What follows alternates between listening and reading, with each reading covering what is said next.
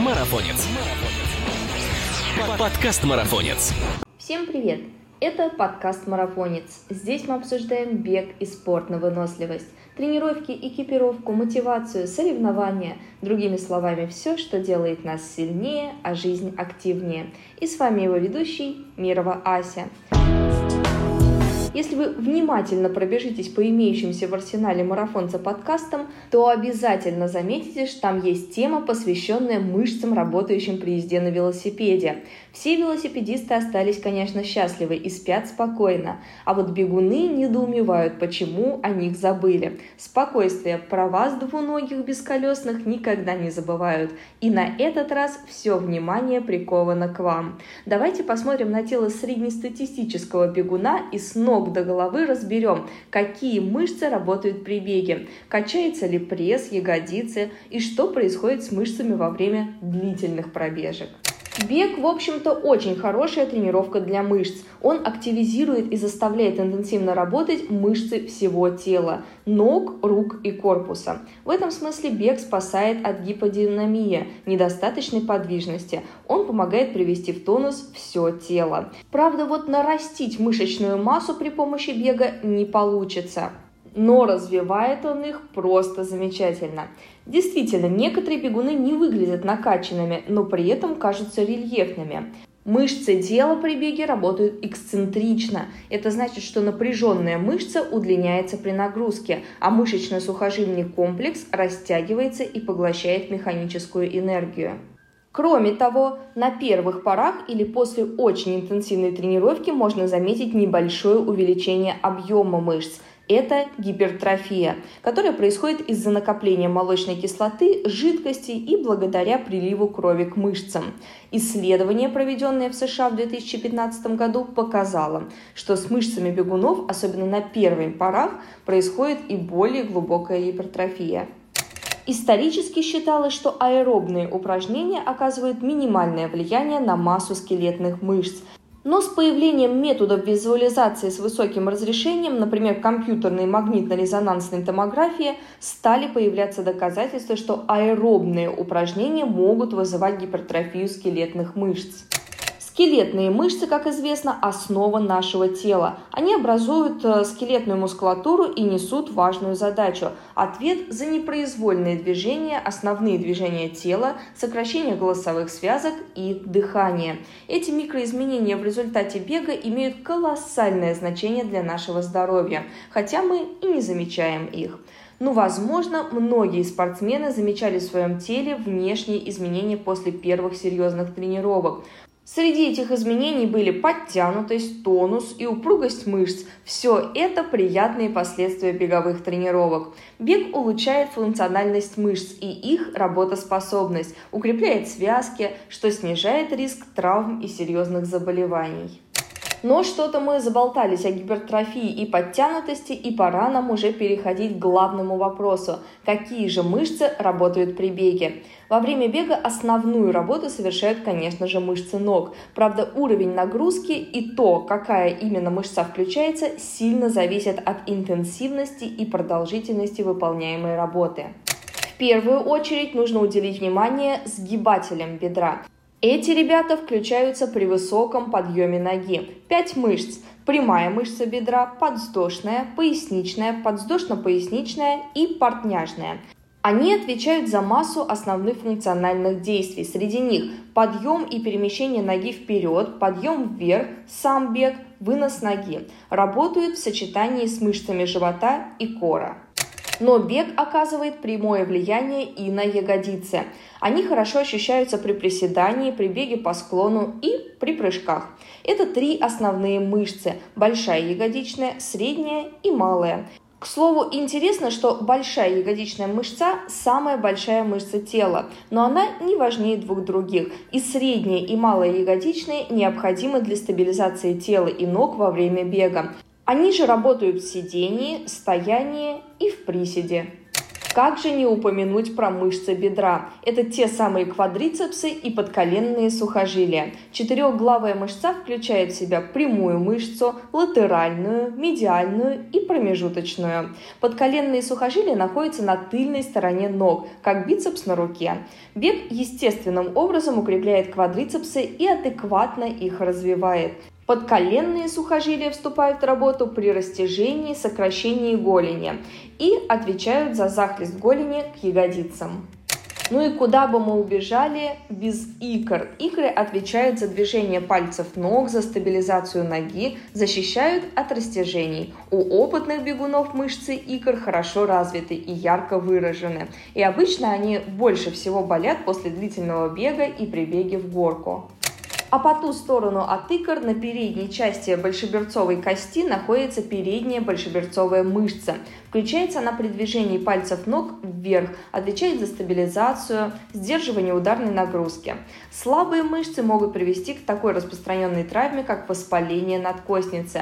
Об этой травме можно послушать в предыдущем подкасте. Для укрепления нужны отдельные упражнения, растяжки и массажи. Обо всем об этом мы подробно поговорили в этом самом подкасте. Обязательно прослушайте.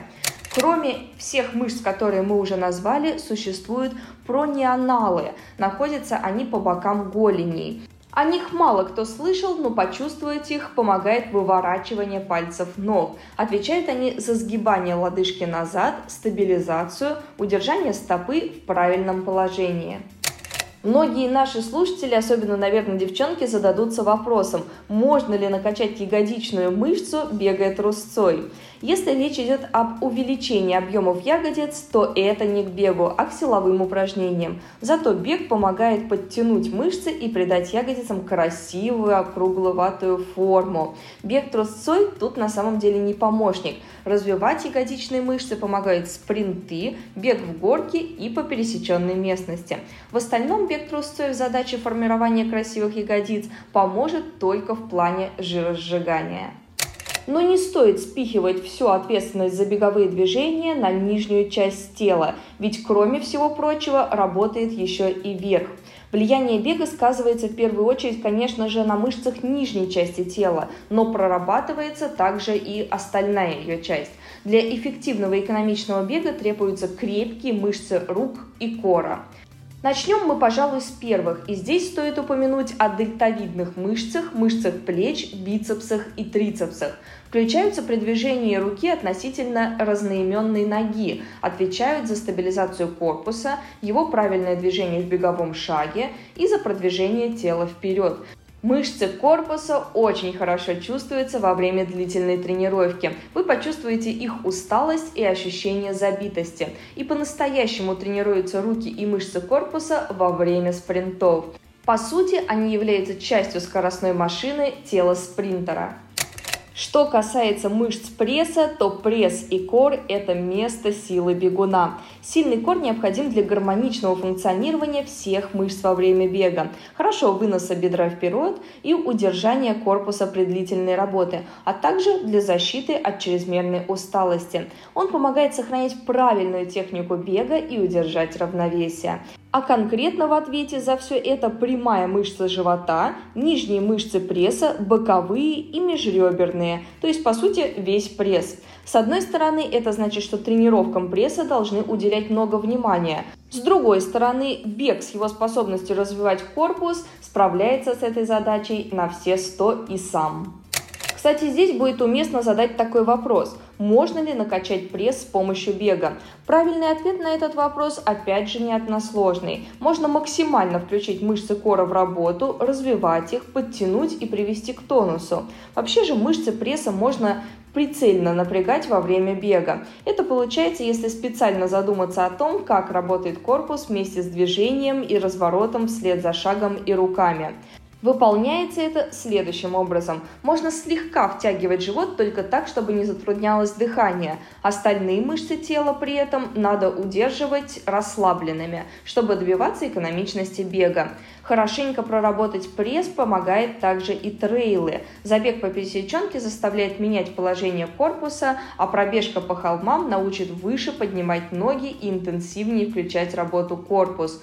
По лесу придется уворачиваться от веток и поднимать ноги над камнями, что отлично прокачивает все мышцы, включенные в пояс кора. Но все мы знаем, что бег занятия отнюдь не однообразное и существуют разные виды и типы бега. Вот давайте выясним, как же каждый из них влияет на проработку мышц.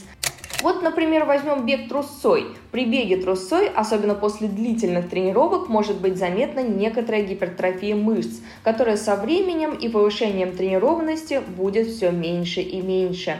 Но мышцы с его помощью не построить. Бег трусцой в меньшей степени требует включения в работу мышц корпуса и рук. Здесь нужна менее интенсивная работа нижней части тела в сравнении с спринтом, бегом по горам или по лестнице.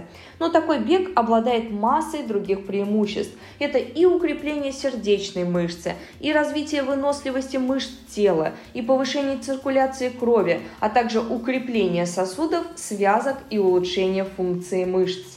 Что же тогда можно сказать про бег по лестнице и горкам? Беговые тренировки вверх-вниз по лестнице или горкам – вот что можно считать настоящей тренировкой мышц для бегуна. Такой бег позволяет задействовать больше высокосокращающихся мышечных волокон, а это тренирует силу мышц. Так работает тренировка с короткими взрывными интервалами. И вот подобная работа как раз-таки и стимулирует мышечный рост. Бег в горку требует большей силы мышц, чем бег по ровной поверхности. Пусть нет никакого дополнительного отягощения, но бегуну нужно поднимать вверх свой собственный вес тела, а это уже своего рода силовая тренировка с отягощением. Что же тогда можно сказать про бег на короткие дистанции? Действительно, скоростные тренировки также задействуют быстро сокращающиеся мышечные волокна, стимулируют рост мышечной ткани и развитие взрывной силы, а также силовой выносливости. При этом развиваются мышцы и ног, и корпуса, и рук, потому что в спринте необходимо включение и динамичная работа всего тела. Осталось лишь рассмотреть, что происходит с мышцами во время длительного бега. Занятия бегом помогают развивать скелетные мышцы, мышцы, которые отвечают за все наши движения, произвольные и непроизвольные, за координацию в пространстве и реакцию. На них держится все жизнеобеспечение организма. И основная причина появления возрастной слабости, снижения координации и реакции, а также скорости функционирования, кроется в снижении массы, силы и функций скелетных мышц. Бег, как показало одно крупное исследование, ссылочку на которое вы можете найти в одноименной статье на сайте, можно считать одним из универсальных способов поддержания силы и качества скелетных мышц. При адекватных нагрузках регулярные тренировки помогают поддержать состояние этих мышц. А вот как раз-таки длительные упражнения на выносливость могут способствовать гипертрофии миофибрил, постоянных компонентов клеток, обеспечивающих их сокращение, и повышению функциональной способности скелетных мышц. Этот процесс наблюдается у тех, кто занимается упражнениями на выносливость в течение всей жизни. Так что, резюмируя наш рассказ о работающих в беге мышцах, можно сказать, что не стоит ждать от бега такого же эффекта для мышц, как от силовых упражнений. Бег не помогает нарастить мышцы. Однако он, вопреки представлениям, включает работы мышцы всего тела, хотя и с разной мощностью, в зависимости от типа бега и интенсивности работ. Увеличение мышц в объеме от бега связано с гипертрофией из-за накопления молочной кислоты, жидкости и увеличения притока крови. Но бег помогает прорабатывать мышцы всего тела, укрепляя их и добиваясь рельефа. То есть с бегом вполне реально добиться красивого и гармоничного построения тела. И самое главное, бег развивает скелетные мышцы, те, которые не видны, но выполняют самые важные функции движений в организме. Теперь вы, как говорится, знаете обо всем изнутри. Будьте здоровы, бегайте правильно и берегите свои мышцы в мороз. А я напоминаю, чтобы вы подписывались на нас на тех платформах, на которых вы нас слушаете, ведь впереди еще столько интересных тем. Пока!